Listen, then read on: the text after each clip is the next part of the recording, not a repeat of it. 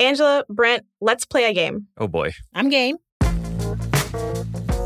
I'm going to read you a quote from a movie, and you're going to guess the movie. I love this game. I can already tell you I'm going to lose. Okay. There's no winners or losers here. I just want to kind of illustrate a point. Okay, ready? Yes. Okay. I'm going to make him an offer he can't refuse. The Godfather. All right, good. Okay, let's try... There's no place like home. Aw, Dorothy and the Wizard of Oz. Yep. Go ahead. Make my day. The Terminator. I was biting my tongue, but you're... Was that right? No, it was not right, Brent. It wasn't right? No. Dirty Harry. Yes, Dirty Harry. Clint Eastwood. Wait, Dirty that wasn't Harry. Terminator? No. Why did I think that was Terminator?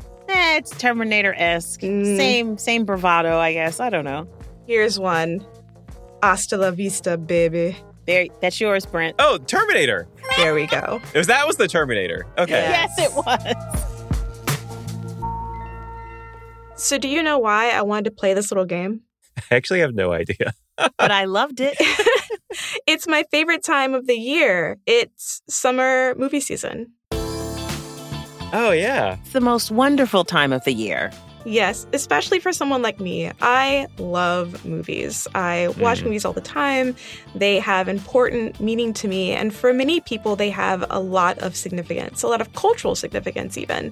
Movies can transcend different cultures and different languages even. There's so much to be said about how film kind of connects us all together. Connects us all and also like helps us understand ourselves. Yes, it's a powerful tool. Very. So I wanted to talk today about data science and filmmaking. I mean, that's interesting because I don't typically think of data science and movies together. I understand that. And it even feels kind of sterile or kind of lacking in creativity to talk about data and film. But I'm happy to tell you that there is some amazing ways that data science can inform the movies we watch. Really? Okay. Well, what do you have for us? Let's do it. This is Compiler, an original podcast from Red Hat. We're your hosts. I'm Brent Simino. And I'm Angela Andrews. We're here to break down questions from the tech industry. Big, small, and, well, sometimes strange. Each episode, we go out in search of answers from Red Hatters and people they're connected to. In today's episode, how does data science shape what we see in movies? Producer Kim Wong is here to help us out. First, I spoke with Madeline Di Nonno, president and CEO of the Gina Davis Institute on Gender and Media. She was kind enough to speak with me, and she has a lot of experience with data science and filmmaking. She says data science is important in the Institute's work. Data has always been the key for us in terms of raising awareness, identifying unconscious bias in content, and also using it for advocacy. So we are a data-driven advocacy group, and we have found that has been the best way for us to have a dialogue in a way that is not defensive. Having the data, it's the facts. It's not opinion. It's not theory. And it has really helped us not only make the case, the social imperative, the business imperative, but also has allowed us to measure progress. Wait, Kim, so tell us about the Institute. The Institute was founded in the early 2000s by actress Gina Davis. I'm sure a lot of people know who she is. Oh, yeah. Yep. And they conduct studies and research to address the biases in what we see on screen and foster more inclusion in media. Oh, so they're really interested in like representation on the screen. And so they're trying to do this in a quantitative way. So they're having people watch these films and then tally up. Yep. Like, who's on screen and how much they're speaking. Is that right? Yes, exactly. That's interesting. This does sound like this is prime for some sort of data science, because the way that you just explained it, it really says we're looking at data points. Right. And how do we add those data points up? And to your point, when humans are doing it, that has its own bias. But let's be clear, machines are built by humans. That's true. Yes. And that does also, in turn, there is bias inherently in those as well. Indeed. Yes, and we're going to talk a little bit about that later on, because I'm glad you brought that up. In 2013, the Gina Davis Institute was approached by Google. Together, they wanted to see if machine learning could help them dig deeper in research. And together, we developed what became GDIQ, which, what does the GD stand for out there? It's Gina Davis Inclusion Quotient. And essentially what it allowed us to do is identify not only how many female characters there were on screen, but their screen and speaking time. And that was something that could not be measured by humans accurately. So GDIQ is a hybrid methodology. So it combines machine learning, and also we have a team of human expert coders that provide the other dimensions that we look at in terms of race, ethnicity, LGBTQIA, disabilities, age 50 plus, and body type. So what did they find out? It's one thing, right, if you have a bunch of people or even an algorithm there to kind of process how many people are on screen at one time or how many people are speaking or who they're speaking to even, right? What you want is kind of a robust picture. So you have human kind of like expert analysts alongside a sophisticated algorithm that was built specifically to count speaking time, amount of being seen on camera from, for your face and not just your body, for example, the different people who are speaking, how old are they, what do they look like, how are they dressed.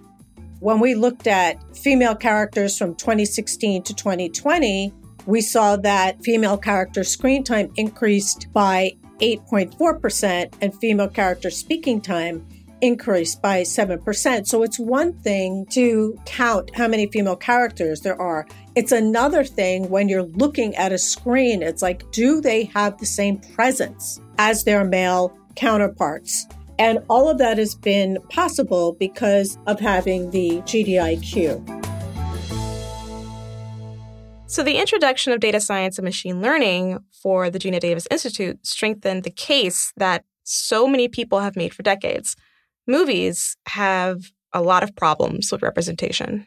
It's interesting that this institute kind of took this on, because since the beginning of movie making, when characters weren't even played by the same race or the same gender, there was so much misrepresentation in movies. And now we've come to 2022 and we're hearing that, yes, it is making improvements, and those improvements are happening very incrementally.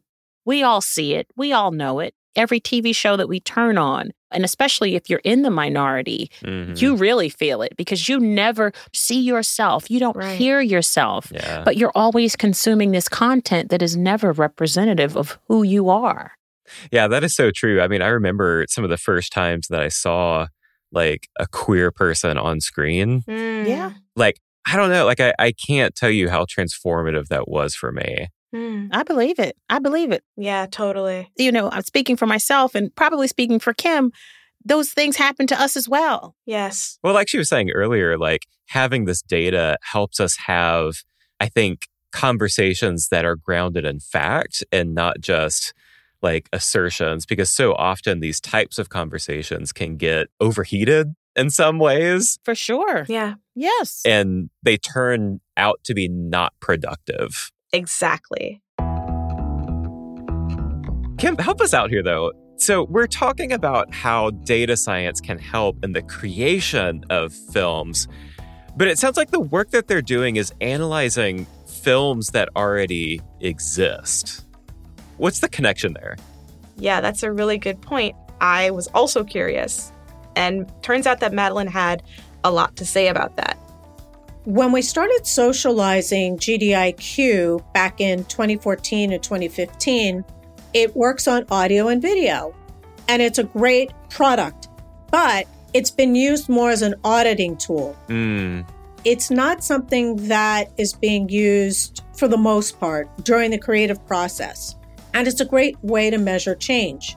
We were really looking for an intervention.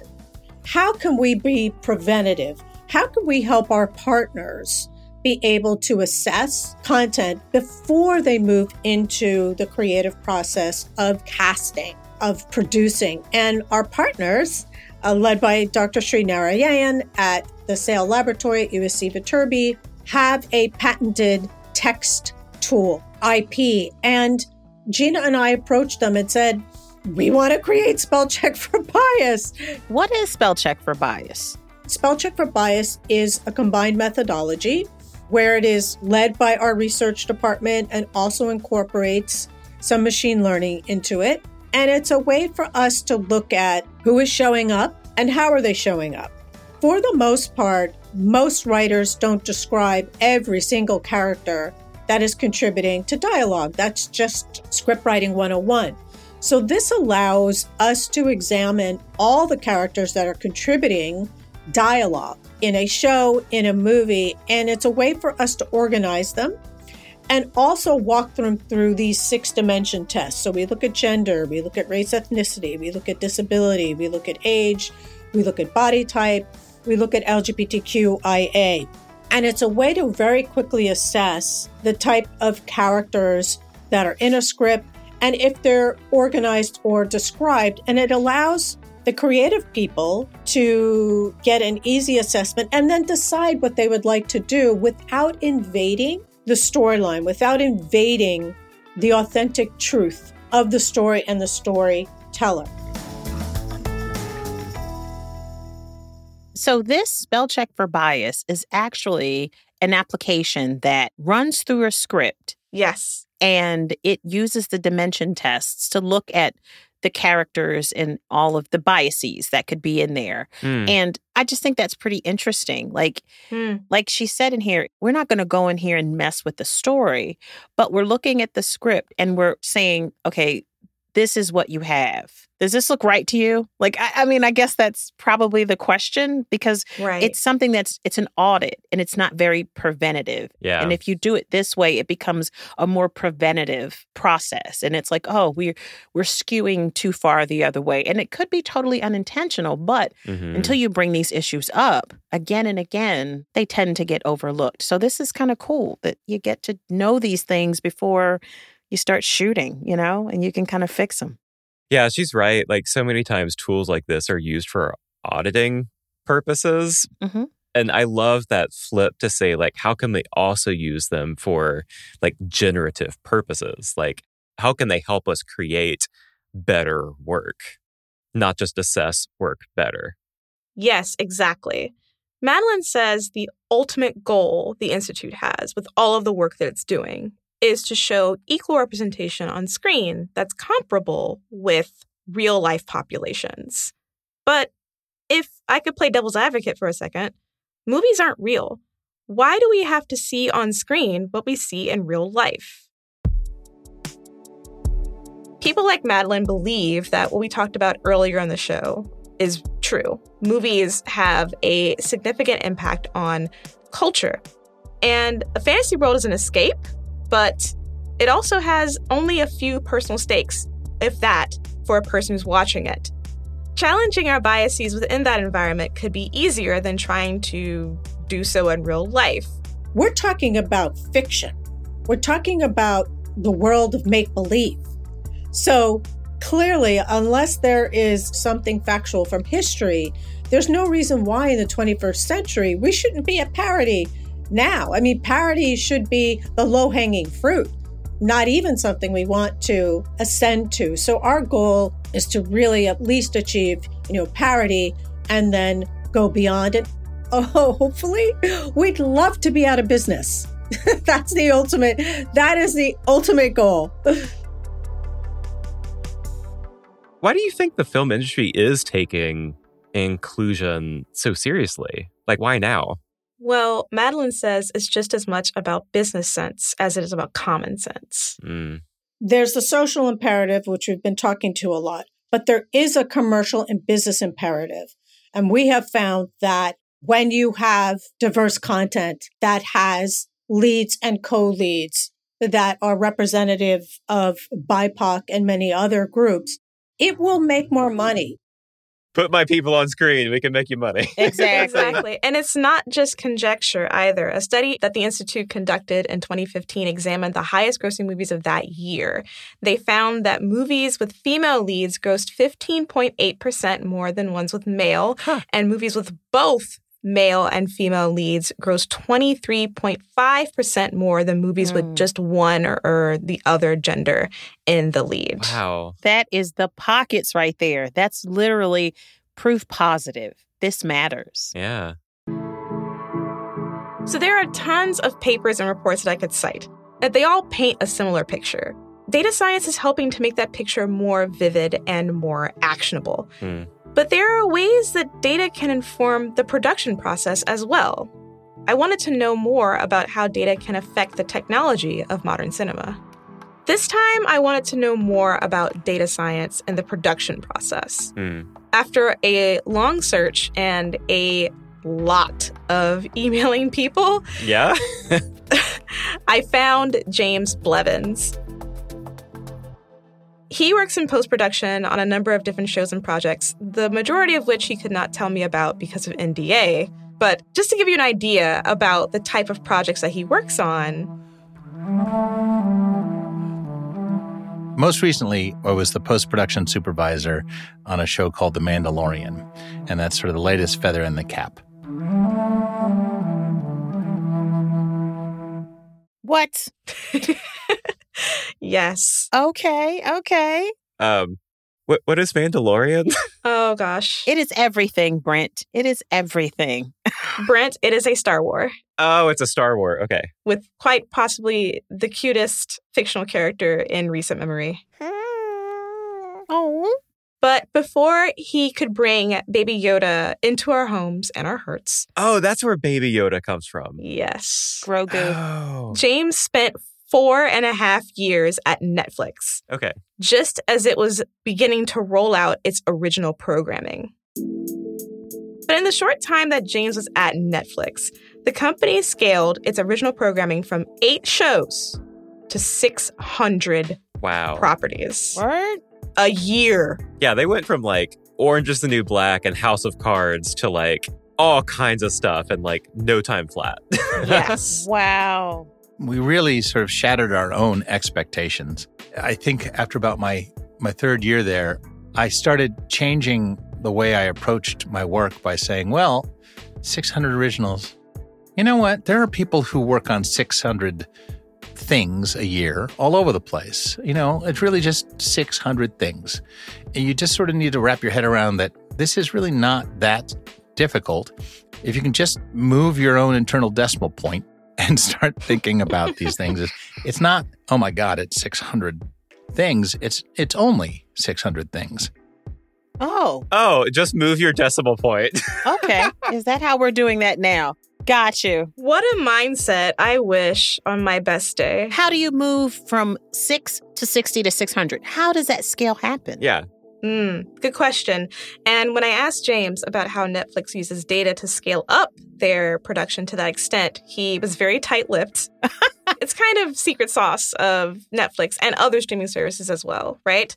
So he couldn't say very much, but he did illustrate something really important about how Netflix realized that the power of transforming its service lied in its own data, the data that it had that was being generated by its own customers at the time, and how valuable that was.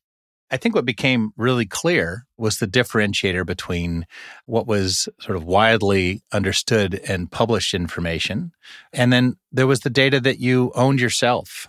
And, you know, one could become one's own Nielsen. And that was amazing to watch and how it affected deal-making.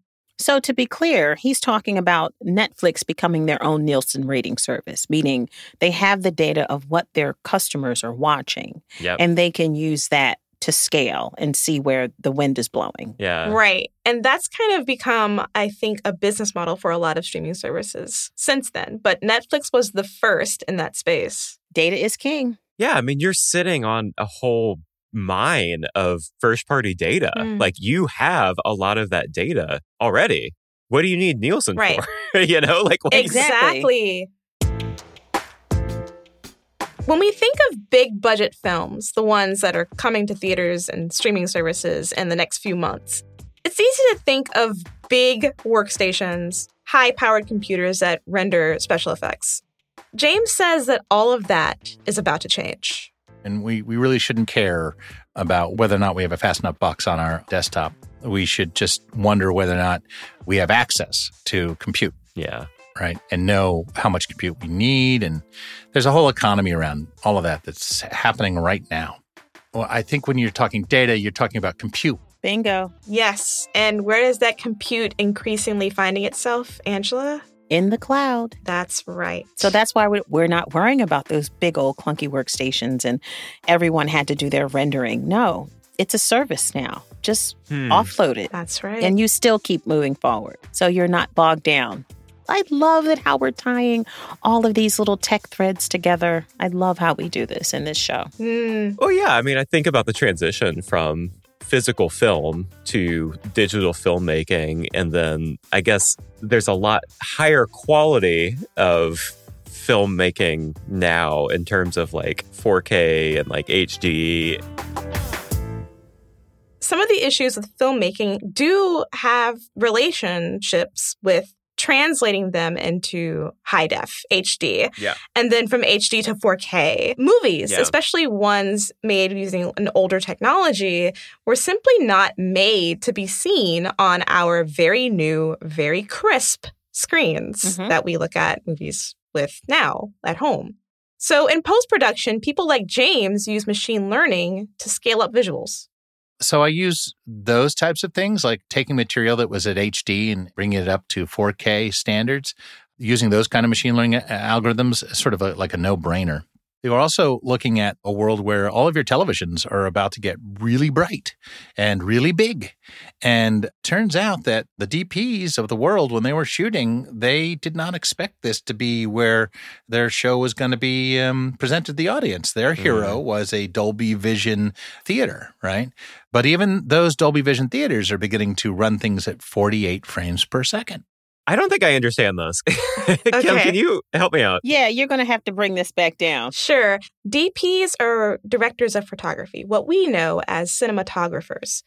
In film, they're responsible for making sure that the visuals are exactly what the director is looking for, that everything on screen looks the way it's supposed to look. And I think what he's saying is that, like, films that were made previously, they're meant to be shown in a theater, on a screen. But that's not necessarily how we're watching these movies anymore. Right. I'll let James explain, and I'll come in a little bit after to kind of put some context down. But a lot of that has to do with how frame rate shows up in a movie theater is very different than how it shows up on your screen at home.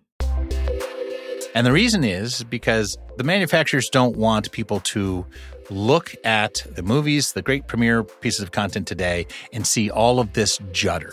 And when you bring the contrast up and brightness up, you'll begin to see things that you never saw before and will make the DP squirm, which is this sort of latent imaging that sort of your brain can't quite get rid of the old image and bring in the new. When you're looking at something really bright and high contrast, it's sort of kind of burned into the back of your ocular system. And so you'll begin to see sort of this uncomfortable judder. Uncomfortable judder. Yes. Sometimes in older films, on HD screens, you'll see kind of jittery outlines around shapes and moving objects. That's what he means when he says judder. Oh, okay. So how else are they using data science? So data science already has a place in helping production technology keep pace with advancements in screen resolution, for example. What else? We had this unpleasant experience in some of the more premiere products that people tried to watch things running at very high frame rates, and it looked too video-ish, right? There was that weird, overly clear soap opera effect. Yep. Well, it turns out that if you compute the edge of every object in something with a lot of samples, say something that was shot at 48 frames per second or even 120 frames per second, if you analyze that material, then you can then choose what your shutter angle is going to be in post and add the proper amount of blur that is to your satisfaction. And so some of this work is being done today, and that will result in probably a master at 48 frames per second. And so all of us are sort of preparing for a world where creatives turn to the streamers of the world and say, hey, I thought you were filmmaker friendly. The theaters are showing our stuff at 48 FPS, and we made a scene-by-scene calculation about how we wanted our motion grade to look in post. What about you guys doing that for us? And so I think that conversation is about to happen. That will require quite a bit of compute and quite a bit of, I mean, nothing insurmountable, a day's worth of compute on some, right now those solutions are in boxes in rooms, but those could easily be up in the cloud.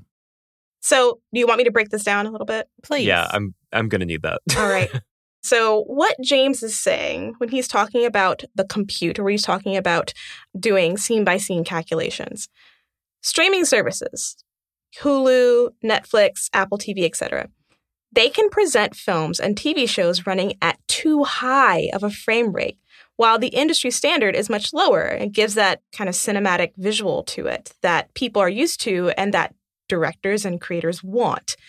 Machine learning and data science can do scene-by-scene calculations and help render these films at that industry standard for streaming services without too much human intervention, i.e. a lot of post-production work. So that's how people get to see the movies that we want to see on these devices in a way that we're supposed to see them. So Kim, let's pull this all together. So our question for today's episode was, how does data science shape what we see in movies? So what's the answer? It already does shape a lot of what we see on screen in a lot of ways that are kind of unexpected and are actually really exciting.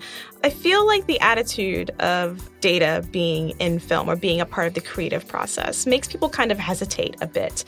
So there's a lot of sources of data, of information for people to use more than ever before, especially if you're making movies. It can be generated by other platforms like social media platforms, or you can even buy from vendors like Nielsen. It can be captured at the source if you have your own streaming platform, like streaming services that we have now that use complex data sets to present their customers with what they want when they want it. Also, it takes a lot of work to bring these films to life, only for the experience of seeing them to become inconsistent if we want to, say, stream it at home or watch it on that brand new 4K TV. Data science can help us give those cinematic moments back to viewers and help cinematographers and directors present their exact vision, agnostic of where or how we're watching it. Integrating data science does not have to feel sterile. It can empower independent creators making things for undiscovered audiences. It can help visually present movies in line with the creator's vision. It can also help curb biases of which stories get created and which go untold. And it can help address those biases that affect who we see on camera and who is behind the camera as well. And those are all good things.